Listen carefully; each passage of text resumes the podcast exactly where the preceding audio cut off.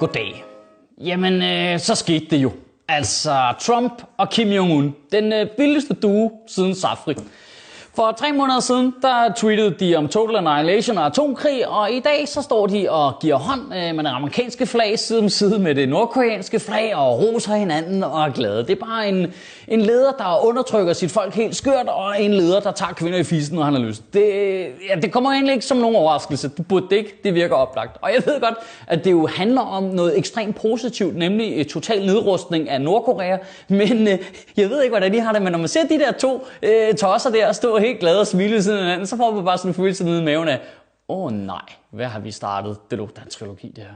Du kunne jo ikke finde på det, om så du prøvede. Altså hvis du for 10 år siden havde sagt, det der sker er, Kim Jong-il han dør, så kommer hans søn til, han bliver pisse gode venner med Dennis Rodman, så bliver Donald Trump præsident og sætter det første historiske møde op mellem de to nationer og starter en atomnedrustning af Nordkorea. Folk vil jo bare kigge på dig, som om du var en idiot jo, som om du var Søren Pind, der snakker om vandtryk. Det er jo fuldstændig på linje med, hvis jeg nu sagde, øh, okay, det der sker, øh, Uffe Ellemann og Nieren indleder et erotisk forhold, og det ansporer Nieren til at genstarte sin musikerkarriere med nogle politiske sange, som opnår gigantisk folkelig opbakning, og på bølgende opbakning, så bliver er en til formand for Europakommissionen, og starter et befolkningskapløb af Mars og venner. Der er jo ikke nogen regler længere jo. Altså, det er jo 100% fucking random jo. Alt er bizart nu. Det, det, jeg, jeg ved ikke op, altså. Kan, kan, kan, kan I huske dengang, at vi alle sammen grinede af, at Joachim B. Olsen var kuglestød og sad i Folketinget, og Anders Fogh han ikke blinkede? Kæft, det savner jeg. Men man sad bare, nej, nej, nej, hvad er det for en skør verden? Hold kæft, så sidder der en kuglestød i Folketinget. Hvad bliver det næste? Og så var verden bare lige, kan du lige holde min nul? Men vi skal vel øh, vende os til det, ja, og prøve at tage det seriøst, bare et lille øjeblik. Om, om, om aftalen mellem USA og Nordkorea er en god eller en dårlig ting, er simpelthen 100% umulig at forudsige. Og ikke kun fordi aftalen var vag og uden konkret indhold, og ikke kun fordi Nordkorea 100 gange før har lovet nedrustning, og så ikke gjort det, men fordi Trump. Det er bare den verden, vi lever i nu, hvor der kan være et møde mellem lederen af Nordkorea og en vestlig statsleder, og det er ikke Kim Jong-un, der gør dig mest utryg. Det er jo bare det, vi bruger nu. Det er fuldstændig tilfældigt. Altså Trump har lige løbet fra NAFTA-aftalen, fra Irans atomaftale, fra Paris-aftalen. Han kan ikke engang blive enig med sin egen allierede G7-landene om en erklæring. Han har startet en handelskrig mod EU. Altså, han er jo lige så troværdig som Thomas Treve-anmeldelse. Det, er jo, det er jo fuldstændig random. Altså, vi risikerer jo bare, at han sidder og ser en eller anden klip på internettet, så tweeter han et eller andet, og så rører det helt på gulvet jo. Det er jo fuldstændig ligesom, at han helt random nationen læser som verdensleder. Der er noget ekstremt skræmmende i, når atommagter kommunikerer via dårligt formulerede tweets. Jeg, prøv, jeg er med på, at vi alle sammen lige har haft en periode nu her, hvor vi har gået rundt og sagt, ah, men for helvede, den politiske elite, de sidder i deres elfenbenstårn og beslutter tingene og hæves sig over os andre. Hvorfor kan de ikke bare snakke om det som almindelige mennesker? Derfor fucking derfor, mand. Altså, tag betragtning af, hvor meget begavede mennesker kan misforstå hinanden på tekst, så er det sgu da et mirakel, at vi ikke alle sammen er døde i en tsunami af paddehatskyer, når de der to mongoler sidder deres underbukser midt om natten og tweeter til hinanden, mand. Altså, seriøst. Hvis et Trump-tweet starter en krig eller noget i den kaliber, kan vi så ikke holde Twitter ansvarlige for det? De, de kunne bare slukke for fucking hanerne, mand. Det her, det er, hvad der blandt andet kan ske, når man lader en almindelig mand lede verden. Øh, på pressemødet, øh, efter mødet med Yoko Ono, så siger Trump det her.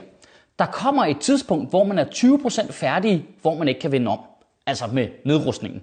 Når man når et vist punkt, kan man ikke vende om, forklarer Trump, mens han fortæller, at han har lært meget om nedrustningsprocesser. Så gør politikken den genistreg, at de ringer lige til øh, ekspert i atomnedrustning, Shannon Kyle, og spørger, øh, hvad er det, han mener? Kan man ikke vende om, når man er nået 20% øh, ind i nedrustning af atomvåben? Og så svarer en af verdens førende eksperter på området, det giver overhovedet ingen mening for mig. Jeg har ingen anelse om, hvad det er, Trump han taler om. Men færre skal være færre. Der er jo også gode ting ved det.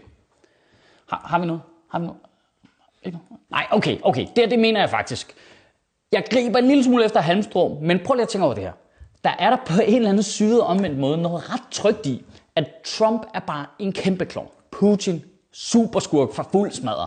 Saudi-Arabien, helt galt afmarcheret. Englænderne kære rundt i det. Du ved, der er bare frihandelsaftaler, der bliver droppet. Klimaaftaler, der bliver droppet. Der er terror, der er Brexit. Alt muligt råd. Og alligevel, så sker der ikke rigtig noget.